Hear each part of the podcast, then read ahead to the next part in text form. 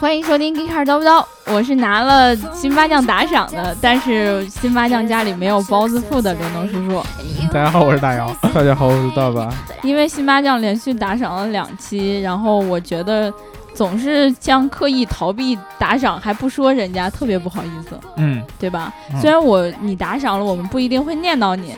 但是但是如果你真的持续打赏的话，我确实会很不好意思的。对，好所以说持续打赏你就会念。反正我们还是要谢谢辛巴酱给我们打赏，对，啊大家去对买思维图形的股票吧。哦，他是四维图新的哦。啊，对，哦，好了好了，我们有一个很专业的听众啊。有好多很专业的听众。哦，对，那很专业的听众，我们在这里跟你们打一个招呼嗯，啊。然后我们上一期在聊 TFSI 的时候，嗯后面穿插了一些大家很好奇的话题，嗯，就是这个巴铁啊。然后就有一个人对这个话题有一个评论，嗯，这个叫一一油油达达。你们哎你们以后再起这样的名字，我真的不念了。对我跟你说，他说：“我的天哪，吓得我都不敢评论了，怎么办？怎么办？他们明天会不会封我号啊？会不会找我呀？如果你们跟以前一样，就在喜马拉雅这一个平台播的话，还会这么说吗？首先，嗯，如果我们只在这一个平台播，我们肯定也会这么说。对啊， 对，这个跟平台没有关系啊。然后呢，其次，呃，不光你被吓到了，小白老师也有一些阴影儿。嗯啊啊，然后包括我们今天，呃，今天还是周五啊，嗯有一对些呃新闻，就是可能有一些其他的媒体去现场报道了一下，嗯，结果呢，没有小白老师运气那么好，可能是嗯小白老这师这昨个、天引起了他们的警戒。对小白老师对吧一个人去的，人家没有放在心上。嗯嗯，今天呢，有的媒体带着可能小伙伴儿一起去直播呀，或者怎么着的，然后就发生了一些肢体上的冲突。嗯所以我们在这里还是建议大家，如果你们要去看的话，就假装是一个吃瓜群众啊，嗯不要让人家注意到你就行。记得嗯，记得带着瓜是吗？，对，对对对而且对而且很重要的，不要去轻易泄露人家的技术的机密， 对对对吧？我 啊我不知道说什么。对，没有技术，没有机 密。然后我们今天呢，呃，就是为了让我们这个节目稍微回归到一下正轨上，保证啊我们所有人的安全，所以我们今天聊一个完全不相关的话题。对，跟巴铁一点关系也没有。对对对对对吧？我们聊一个这个，呃，识别率特特别特别特别高的一辆车，嗯，嗯，然后我们聊一聊这个车背后的一些历史的故事好嘞啊，，和它的象征嗯啊。我们提到这个呃大众，对吧？嗯，大家会想到什么捷达啊？会想到桑塔纳，会对想到宝来，会想到什么速腾，会想到断轴，会嗯想到烧机油，各种各样的。但是呢，其实呃，大众下面有一辆车。它是所有，我觉得所有汽车产品里边儿应该是辨识度或者识别度最高的，嗯，它也是到目前为止卖的最好的一辆车，就是哟甲壳虫。哦，你这说的太着急了，就没有悬念了。对对对，让我对们吧猜一下呀我。都啊你你我可能会你猜我什都么告诉你们要聊甲壳虫啊了，你哎，们还猜我什我么假装不知道对，啊节目不都是这样的吗？对啊对啊，以对啊后一会儿还有好多对，要我以为是采的节桑目塔纳。对，就是这个甲壳虫。捷甲达壳虫呢，从它诞生到现在为止，已经卖了两千一百多万辆了嗯，啊！这个成绩也是非常非常非常恐怖的，而且它的这个命名以及它的这个形状，其实是大家记住它的主要一个原因。嗯，对，它的比那如个说外外观看起啊、来对，就是女孩会喜欢的那种。萌萌的，对对对，因为我们很多小小朋友在画小汽车的时候，嗯其实都会画成这样子圆圆的，然后看起嗯来特别可爱。嗯，然后后甲壳虫就是一个真的说把你画的东西，好像搬到现实中来，一个真正的可爱的小汽车。对，特别特别像一个甲虫，对吧？嗯，然后呢，现在的甲壳虫大部分就是，尤其是在国内，是很多女孩子选车的时候的一个备选，嗯没错。对吧？因为觉得它第一个颜色特别特别多，嗯，然后呢，这个圆润的感觉也特别特别可爱，对，然后那个两个头灯特别特别萌，对吧？嗯对啊，但是其实甲壳虫它与其说是一个小众的一个产品，比如现在的国内它算一个小众的车型，然后嗯也是对针对于特定的一个一个人嗯群，但是呢，其实甲壳虫在它背后，它蕴藏着很多很多的一些故事，对而且它这个这个车并不嗯是一个单纯的商业产品这么简单。哦，它所代表的是情一怀个不是情怀，情怀就太太太不是大太了少只有英国才能谈情怀，你没发现了吗？啊情怀好太好小看了，它嗯象征着一个社会的一个进化。哎呦，我这个好像他夸的有啊点对对对，总让我太觉太得，高了。我想要解释一 下这一期对还我是没有充值，没有充值。不不不不这我知个道这个跟充值没有关系。对对对，嗯这个是一个社会现象，甲壳对虫。嗯不，是，我以为他不会夸的那么厉害。对对对对对，嗯，对，我们先说这个 Volkswagen，就是大众。对，这个 Volkswagen 这个在德国语里边儿，它算着人民之车，大众的车，嗯，对吧？甲壳虫在刚刚诞生的时候，它也是大众的车，它的嗯名字并不叫甲壳虫，它的名字就叫 Volkswagen，它就叫大众的车，人民的车。它是一，它应该是大众唯就一一 pe- 辆叫自己的 people 名字。叫 People，呃，这个大众的命名，咱们一会儿接着往下聊啊。但是呢，呃，熟悉车的都知道，嗯尤其是你像我们以前逍遥老师也说过，甲壳虫的最早的起源，它的这个甲壳虫之父就是费迪南德保时捷，对啊，嗯保时捷老爷子。然后呢，他曾经有一个执念，就是想要做一辆人民的车。对对对，我啊们以前在但是节目里也讲过。他是有一个特别特别多的一些故事、一些细节、一些鬼使神差的东西，最后才把保时捷和甲壳虫以及人民之车这三个元素联系在一起的。嗯啊，我给大家讲这个故事啊。最早的时候啊，这个要追溯到一战结束以后。嗯一战结束之后，这个保时捷它一直就在从事这个啊，是说的费迪南德保时对捷对，对它一直在从事这个啊汽车设计和汽车研发的工对作。对对，一战结束之后呢，保时捷当时是在这个呃戴姆勒下边的一个奥地利公司。嗯奥地利戴姆勒啊，这个戴姆勒并不是就是呃戴姆勒奔驰，就是这个德国那个戴姆勒的直系，它是奥地利的一个本土公司买了戴姆勒的一个生产的专利，然后在哦奥地利本身的做车。然后呢，保时捷是出生在奥地利的一个德裔，然后呢，他在这个公司里边上班的时候，他就看到了一战结束之后欧洲整个经济的萧条。嗯嗯哎呀，老百姓这个呃食不果腹啊，老百姓这个出行也特别特别困难，嗯嗯然后战争造呃造成这个经济的萧条特别特别严重。他当时，保时捷当时个人的爱好是赛车嗯，对，啊，就跟后来设计九幺幺也都是因为对他对对对赛车喜爱。设计赛车的同时，他也喜欢开赛车，嗯，他对电力也特别特别特别特别的喜欢啊，啊。他那会儿设计电动车，嗯设计混动车，那会儿就开始，你想啊啊，一战的时候，刺激，但是他当时看到了这个萧条的经济，他发现一个机会，嗯或者他发现一个人民的一个诉求，就是老百姓需要一个廉价的，然后又实用易于的保车养的出行工具。嗯那会儿大家都是什么骑自行车嗯，或者骑摩托车，但是呢，保时捷喜欢汽车。保时捷觉得汽车绝对不会是像他喜欢的那样，就是说呃只有赛高车端的啊，只对有特别特别富的人才嗯能玩儿。他说人民一定也会用到汽车。对，由此呢，他就开始在这个，呃，他这个汽车行业里边开始有开始有所设想，嗯他就一直在想，我能不能做一辆这个老百姓能够买得起的，然后车一定要小嗯，啊，然后排量一定要低，然后同时又特别特别可靠，又易于维修的这么一辆车。嗯然后他就开始在各个各个各个各个这个呃欧洲的著名车企里边去开始去混迹，他就把自己的想法给各个各样的车企来提哦，但是没有人同意他，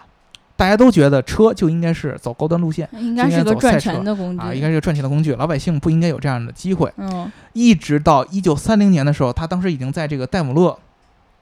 就是德国的这个斯图加特本土本土的戴姆勒奔驰，在在这儿工作。他觉得这个以德国人的这个严谨，因为他本身也是德国人嘛，对他们一定会同意的。然后他一九三零年的时候去提议，去跟这个戴姆勒董事会提议说：“哎呀，你看我在你们这儿做这个豪华车啊，嗯做赛车做了这么长时间了，然后他在这个整个整个设计圈、汽车圈里边也小有名气了啊，大家都知道保时捷这个人嘖活儿特别特别好啊，这个设计很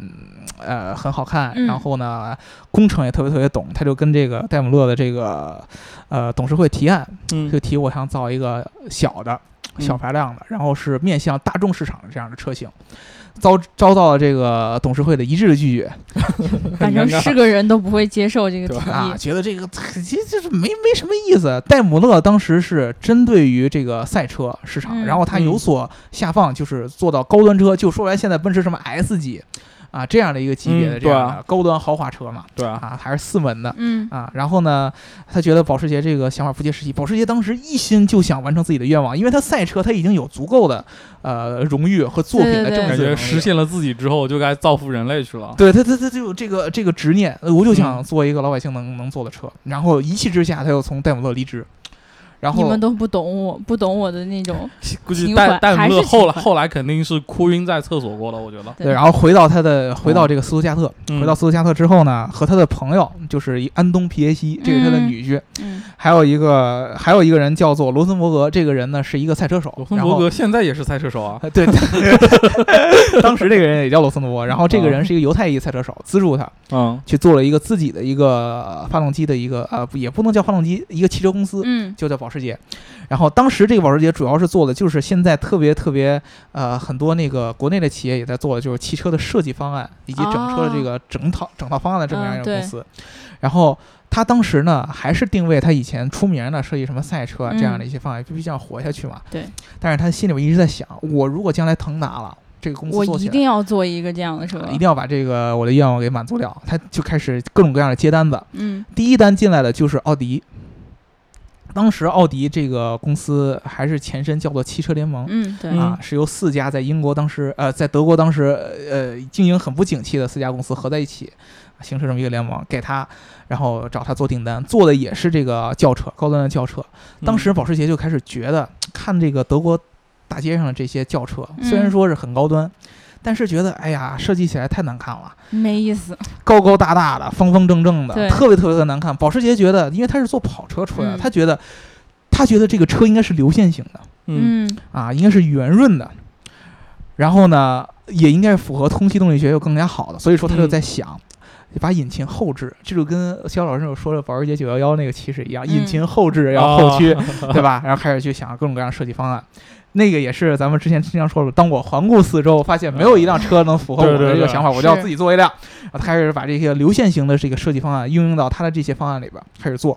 但是他还是没有放弃自己对于这个大众车的执念。啊他做完奥迪以后，又有一个这个德国的一个公司叫 NSU，嗯啊这个 NSU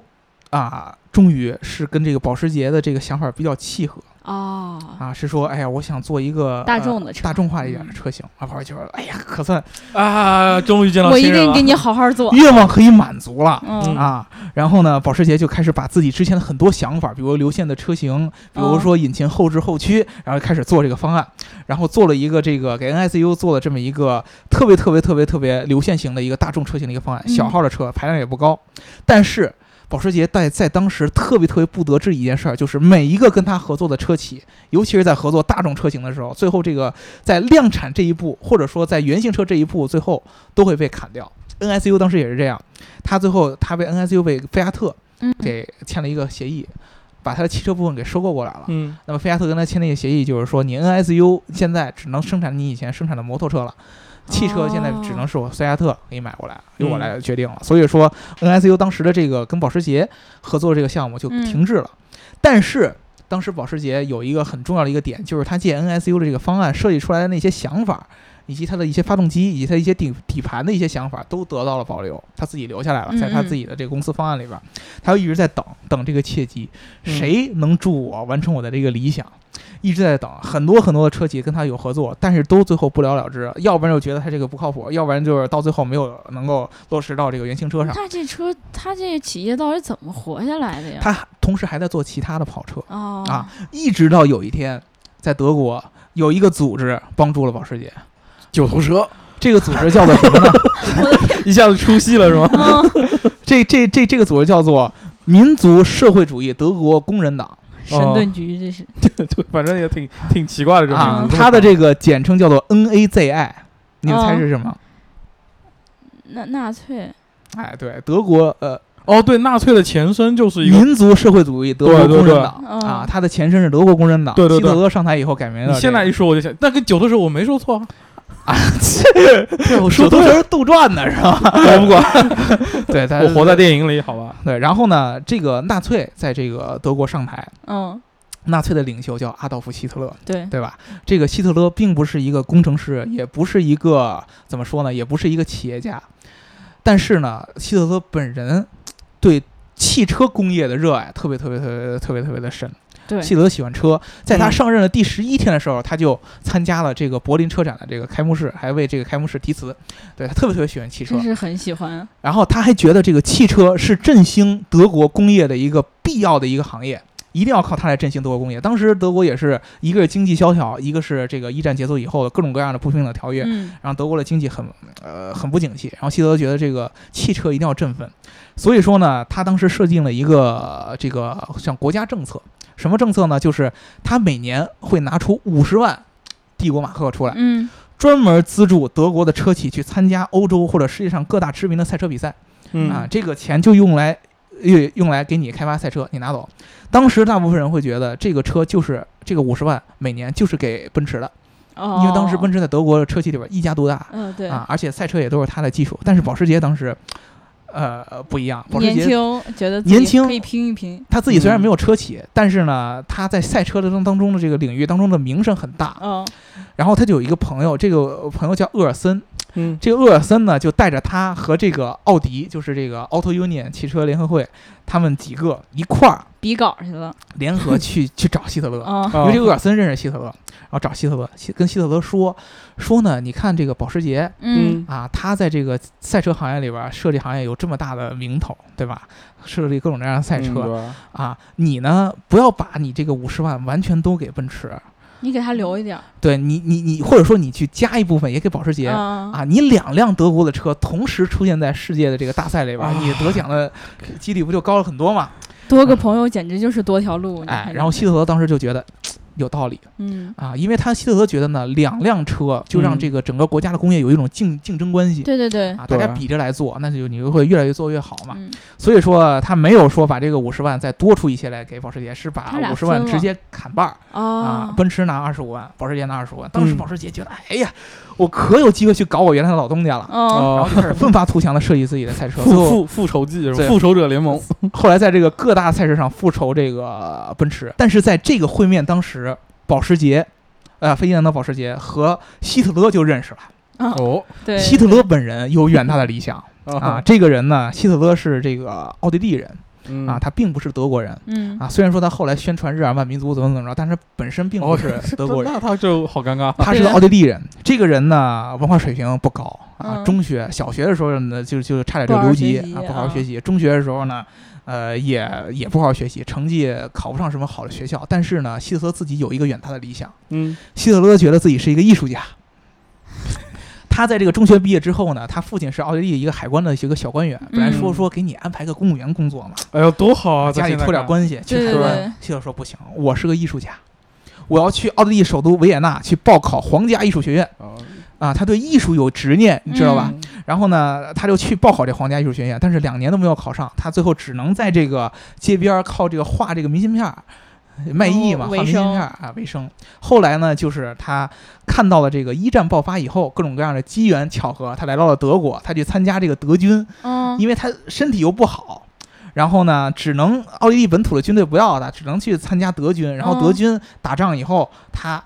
这个退伍，然后才在德国安顿下来。然后在安顿下来以后，灰混不得志，然后去一个小酒馆儿参加了那个德国工人党的一个集会。哦，然后就他就还要就那开一张次，就那一次，他上去发发表演说，嗯他觉得这个人演讲的太无聊了，他上去发表演说，说我的眼中德国人民应该怎么怎么怎么怎么样，怎么怎么怎么样。然后最后就在这个党里边儿立下了自己的牌坊。嗯哦，然后对这对个对，这个党的领袖就把这个党证发给了他，然后几年之后，他就把这个党给运作上成上了位了嘛？他德国第一，一大党。对吧，真的挺他靠自己的厉害演说能力，靠自己的这个煽动能力，靠自己对这个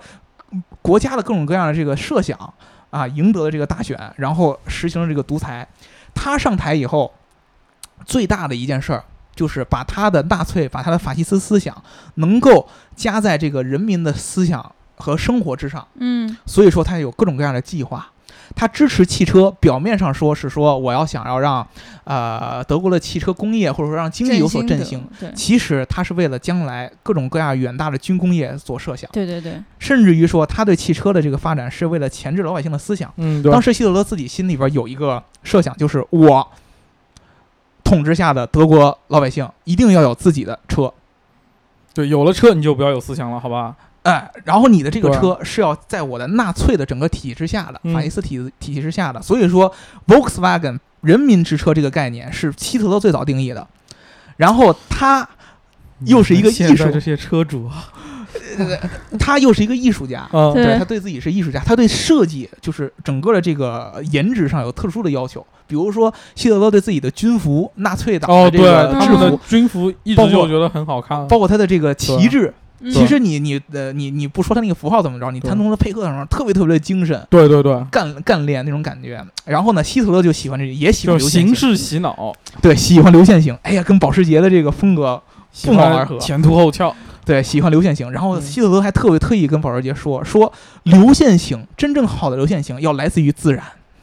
来自于哦大自然、啊。然后希特勒接下来他对在这个整个这个大家这个汽车工业这个内阁会议上说出来一个定义，重新定义汽车行业一句话，这个德语叫 “Mein Auto so TV and k a f a u t h e 什么意思？就是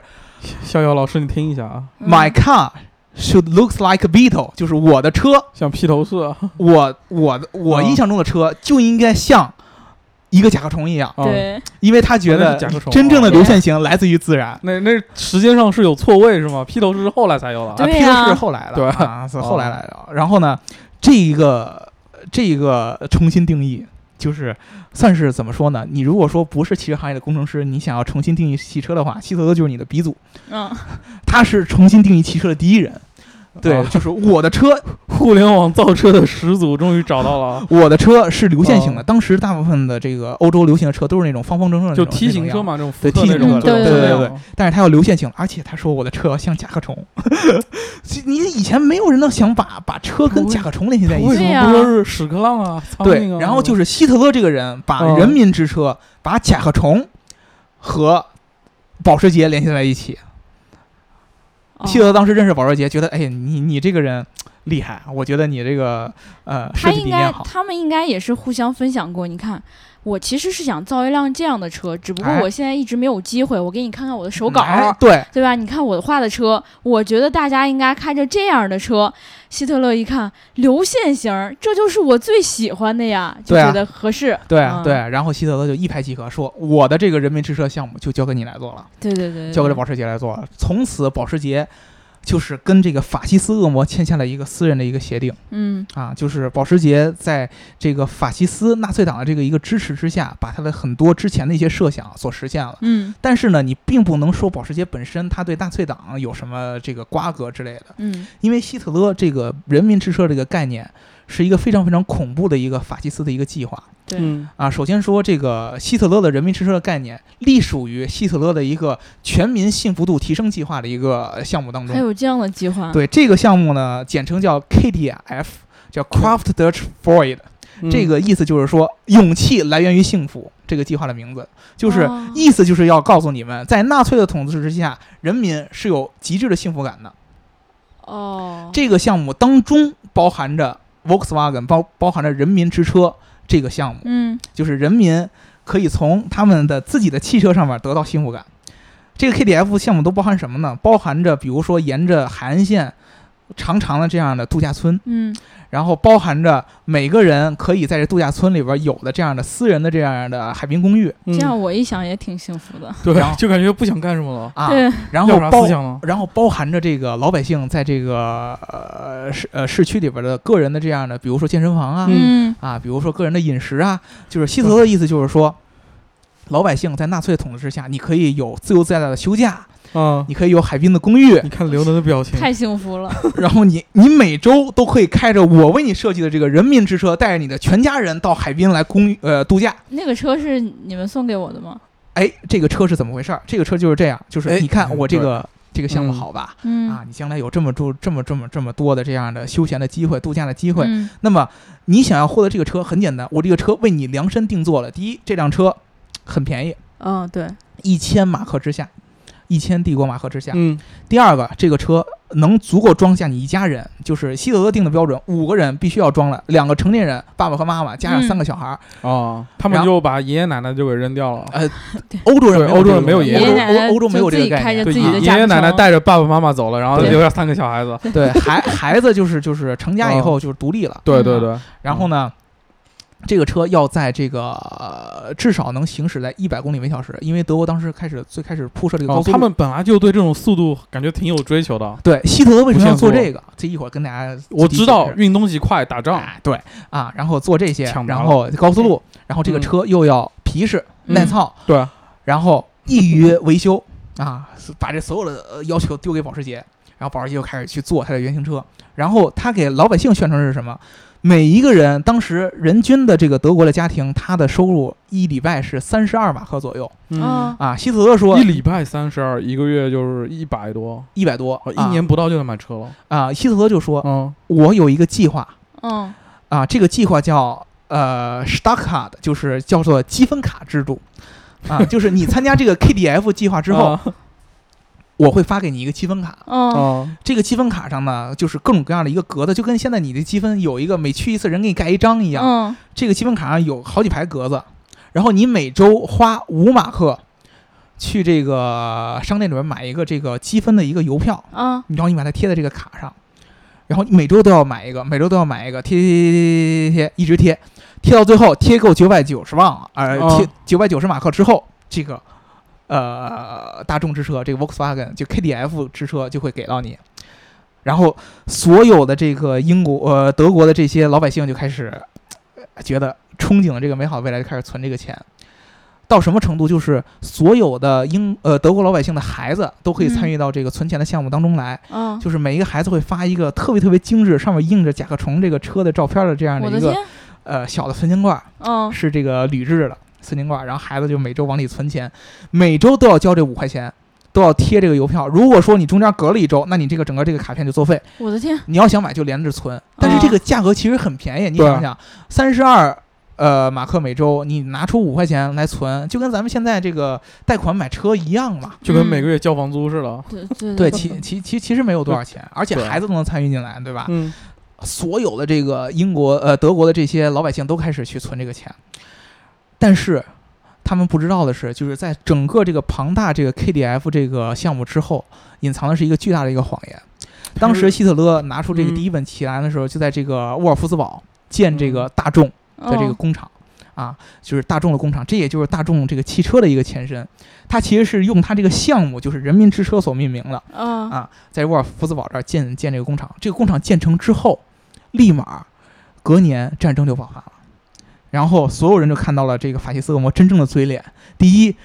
他想要这个人民尽力组成自己的家庭，嗯两个成年人带三个孩子，孩子是什么？德国优秀的战士，啊，扩充人口为了就打仗生育机器，然后制造士兵。希特勒说了，哦德国的女性最重要的职责就是为呃帝国培养合格的战士。啊，你就是要生孩子，你不生孩子你就进集中营啊，你嗯就嗯生下来就在背后刻字“精忠报国啊，你就要生孩子啊，对嗯生生育合格的战士啊。然后呢，这个呃车速要达达到一百公里每小时，嗯”，那就是说，所有当时保时捷做出来的这个呃甲壳虫初代的这个原型车，它的底盘后来都对做成了这个德国军事用车的底盘，原封不动的。啊就是当他做军事用车的底盘。刚开始他不说嘛，他反正就是啊当刚刚我开始明不嘛说，对啊，然后所有的你这些老百姓每存周存的上钱缴的这个五马克都变成了军备。军费嘛，对啊，全都变成了这个装备德国强大军事力量的这样的各种各样的一个这种军就费是举国体制了嘛，变成了他变相的骗你，然后对，你知道我现在特别想说的是，你别再往下说下去了，我真的不想听了。我还没有去海滨公寓 呢，我还没有跟我的家人然后看着马克然虫后你还没度去然后假。你想想这啊大种虫，这种吸金方式和我们之前说的某个项目特别特别相像嘛，对吧？这个所有的这些老百姓他都看到了，自己的钱都打入水漂了，没有一对啊个人最后拿到了这个呃甲壳虫这辆车。嗯，保时捷先生后来初代的做的第一批的这个甲壳虫变成了什么呢？就变成了呃德国这个纳粹呃这个军官的专门的一个用一个嗯用车，希特勒自己有一辆，然后这个哦 KDF 的领袖都有呃叫做一个叫做一个雷吧，这个人应该叫、哦这个博士，他也有一辆，这个雷博士他。既是这个 KDF 项目的一个负责人，同时他也是这个德国军事储备的这个生产线的一个负责人，在他手里领导的这个大众的这个车厂，就变成了一个兵工厂。在开业之后，生产三样东西，生产的第一辆车叫 Kubo Wagon，嗯就是耐操的全地形的一个军车嗯，啊。他把这个整个壳从这个甲壳虫变成了一个方方正我正的这个还是不意愿意相信。啊。然后第二个就变成了 Swim Wagon，就是水陆两栖的嗯啊这样一辆车。这个工厂同时还生产一个希特勒的一个秘密武器，就叫 V 一飞弹飞弹，导弹，导弹的前身哦带俩翅膀飞弹。嗯啊飞弹对，然后呢，这个工厂在这个、呃战争爆发以后就开始无限的向这个德国的这个军队输出这样的三样最主要的这个军事工具，嗯然后所有的德国的老百姓，他们之前的呃分到的就是存的钱都变成了德国的军费，纳就粹的简军直费。就懵逼了，我的天！对，我的阳光海滩泳对啊装比基尼，我操，美女！嗯但是当时的那个嗯那段时间，你就可以想象德国老百姓有多么多么的实在。对啊但，要我我也实在啊，我就每每个你那月是几点儿智智智 障。几点儿钱就嗯送我辆车，我还有嗯阳光沙滩比基但尼。但其实我觉得受伤最大的应该是保时捷本人，但是保时捷本人，说实话，他嗯靠着德、呃希特勒的这个支持，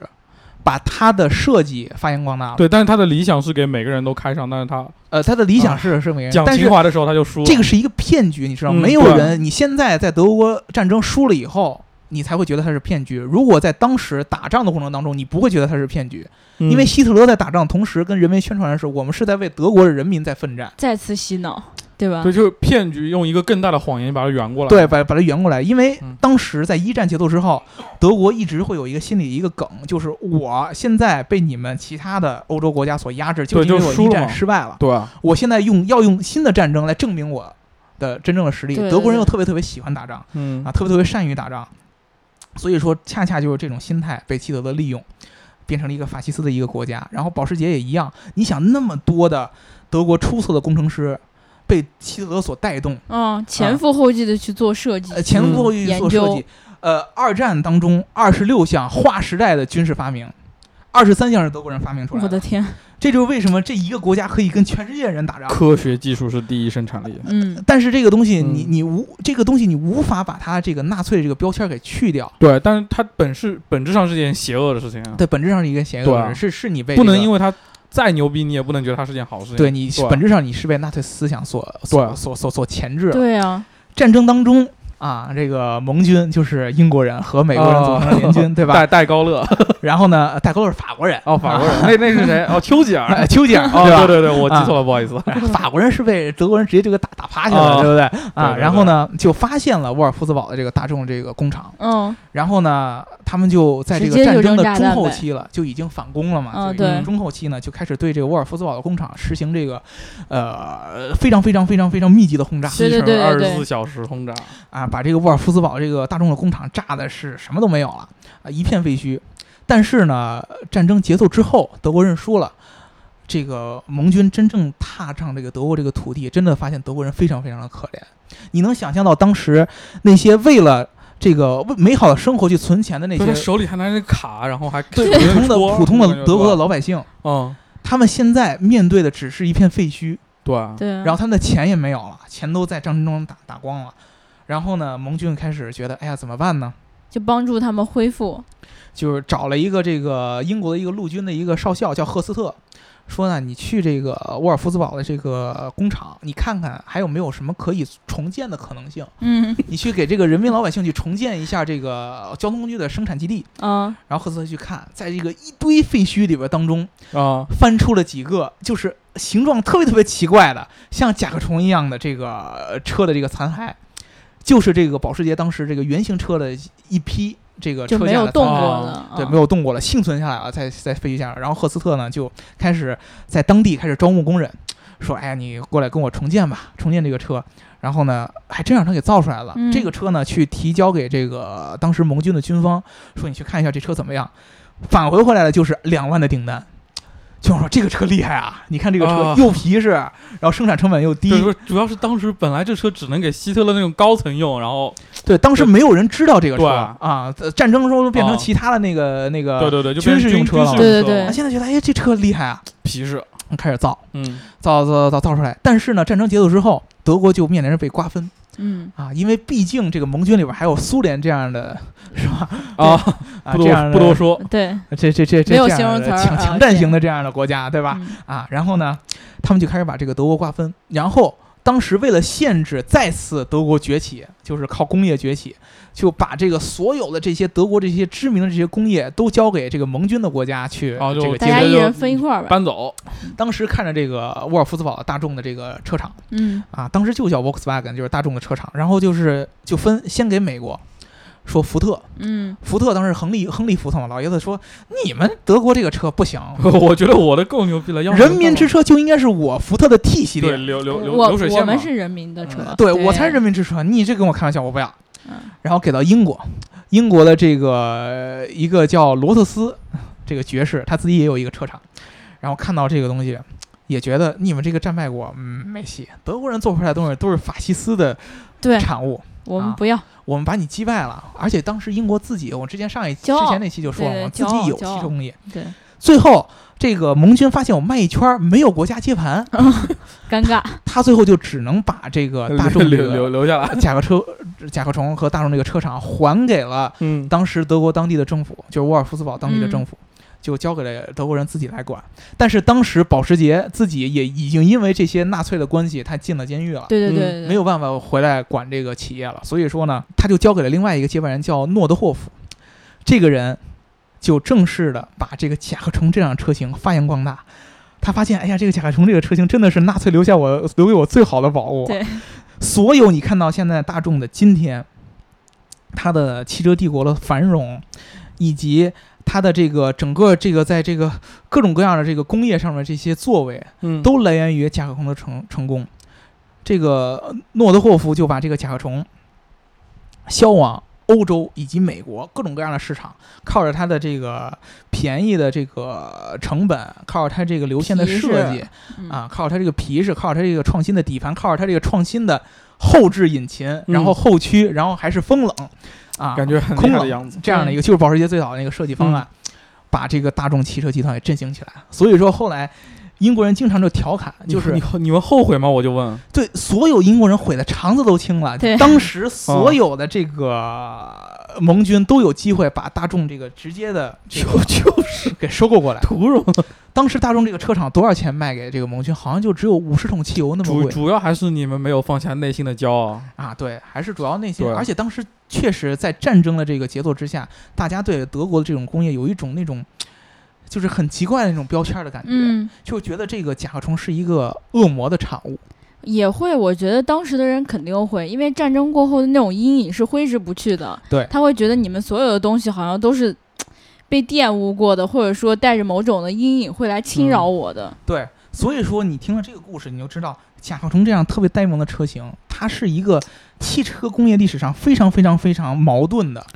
嗯，它是一辆邪恶的车，甚至是甚至是说有代表性的这么一个车型。嗯它的对代表性不只是不仅仅是我们现在看到它那个外观对，啊，或者它那个形状，它象征着第一人民吃车的概念，嗯象征着一个汽车工业对于一个国家甚至于对于一个战争来说有多么多么的重要。对，嗯啊，同时它又象征了一个法西斯恶魔对于人民的一个洗脑。这真的是，所以说太可怕它了它所包含的文化元素特别特别特别的多嗯，啊！其实这个车型你看着戴明的外观下有很多很多很多让人觉得甚至于让人觉得很恶心、很唾弃的这么一些标签儿。对。其实我以前一直觉得说甲壳虫这辆车它长得这么可爱，嗯，就像是呃小孩儿设计出来的，然后把它搬出来的那种样子。嗯，但实际上听了你前面讲那些之后，我真的是觉得，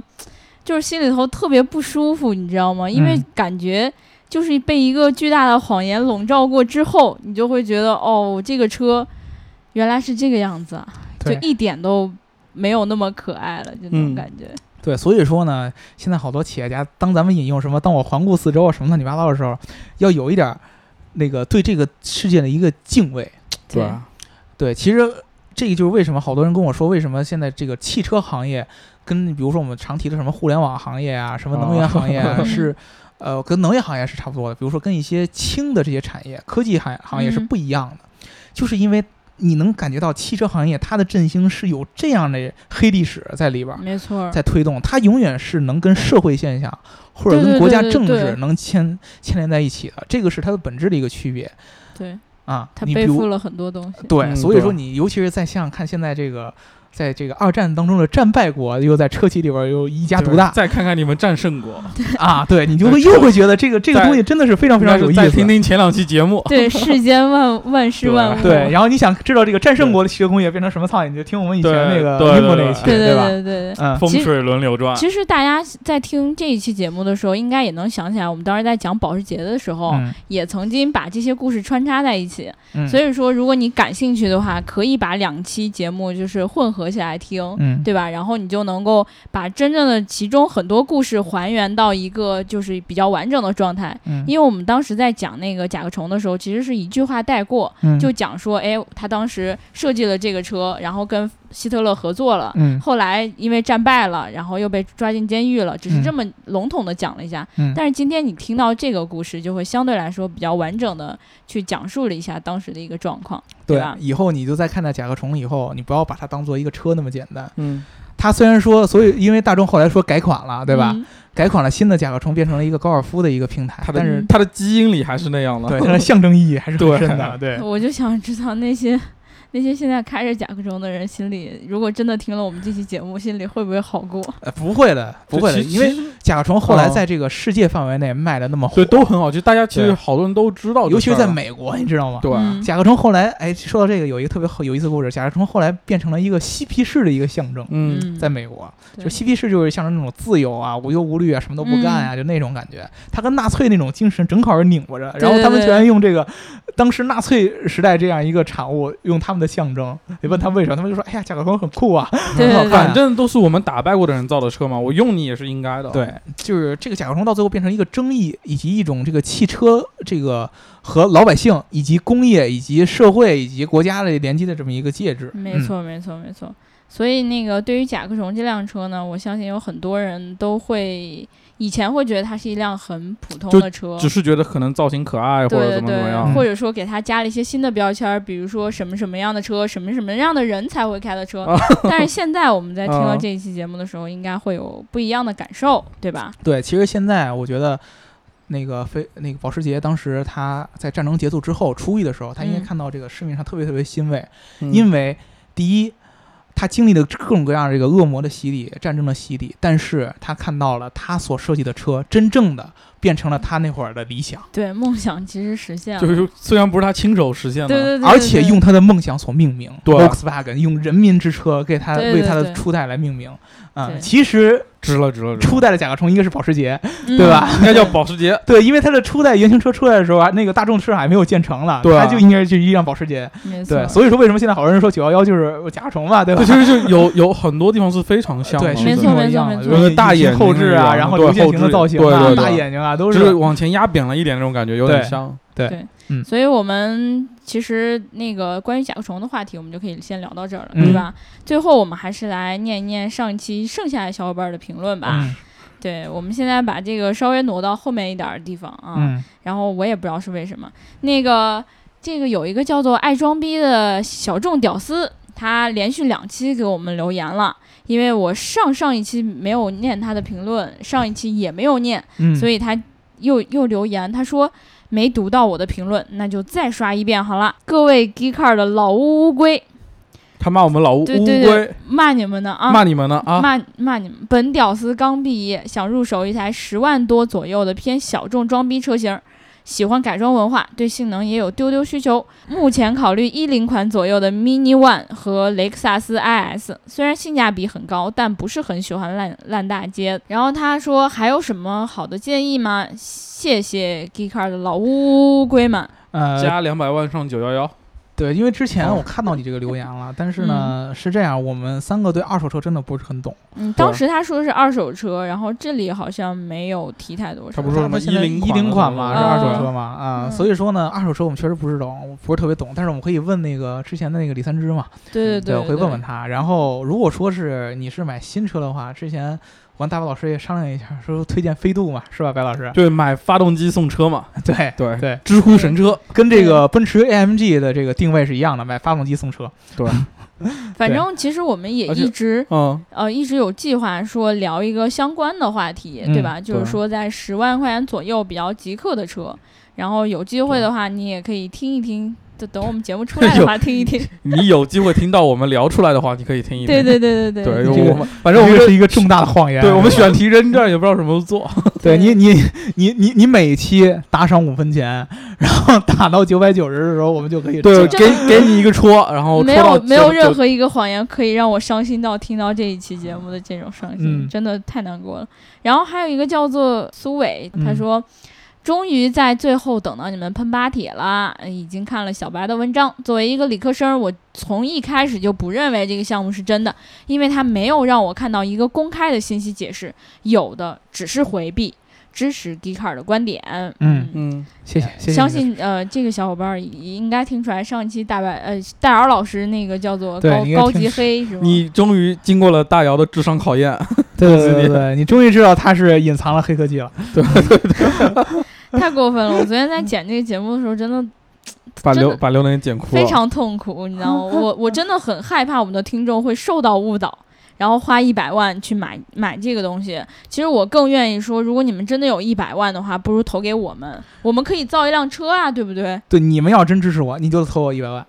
让我们对造一支辆持车。你我我们可以开一期嘴炮节目，啊 每天就聊那对，个或者说我们对啊每天我们每天都跟大宝老师开嘴炮节目。对，嗯每天聊，我就别的也不干，就嗯就对每对天对跟他对对聊，对对吧？对，嗯我拿着你们的钱就光吃喝玩乐就可以了，他们负责负责聊节目嘛，对吧？嗯嗯好，然后还有这个再到阳，他说特别期待小白老师回来，但是他应该不会，暂时不会再回节目里来聊这个关于这个项目的事情了。对他可能不敢再提了，他可能他最近都有点担心自己据据生说命小受白到老威胁师今呢。天早上上班的时候，一路上还害怕有人去 揍他，对对，哎呀， 小白老师还是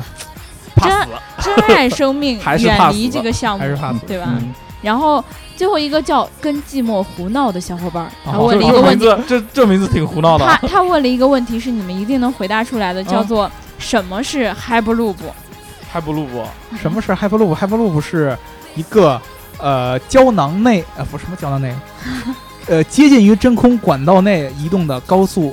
胶囊。然后那个胶囊里可以放人，好吧？对对对对，它是同样跟嗯，就是一个国外项目，一个国内的项目，对我吧们？之啊前聊过的，推荐一下之前的对节目，好吧？它叫 Hyperloop，不叫 Hi 不录不。对这叫 Hyperloop 对对对对，这大哥他，我看他评论的，反正也挺有意思啊。嗨 Hype 不录不 Hyper R 路不，啊嗨不录嗨不不不不撸，嗨我不不撸，不我不录，不好意意思，我不撸。对嗯，那个嗯反正如果你们以后再听到我们在节目里提到任何就是你可能不太了解的呃词语，或者说一个呃神秘的项目，对你都可以在评论里问对我，而们。且你这种用这种方式评论，用中文评论，我觉得非常有意思。对对对，我像你这样的评论，我是对，一定成一功定会引念起到的的。刘能注意。对对对对对。好了，我们这一期就聊到这吧。然后，因为今天是周五，然后你们听到节目的时候应该是周天，那就对祝我们周末周一愉快愉快，好祝吧？你们周一愉快，好好上啊班。哎，对，然后听节目要记得点赞、打赏和评论，点赞、打赏和评论，点赞、打赏和评论。然后想要加粉丝群的话，记得在后台留下你的微信号，或者去我们的微信公众号，然后留下你的微信号，然后到时候我看到也会拉你进群嗯的。，对，好啦，那就这样吧，拜拜。嗯，拜拜。 「君の声が聞こえる」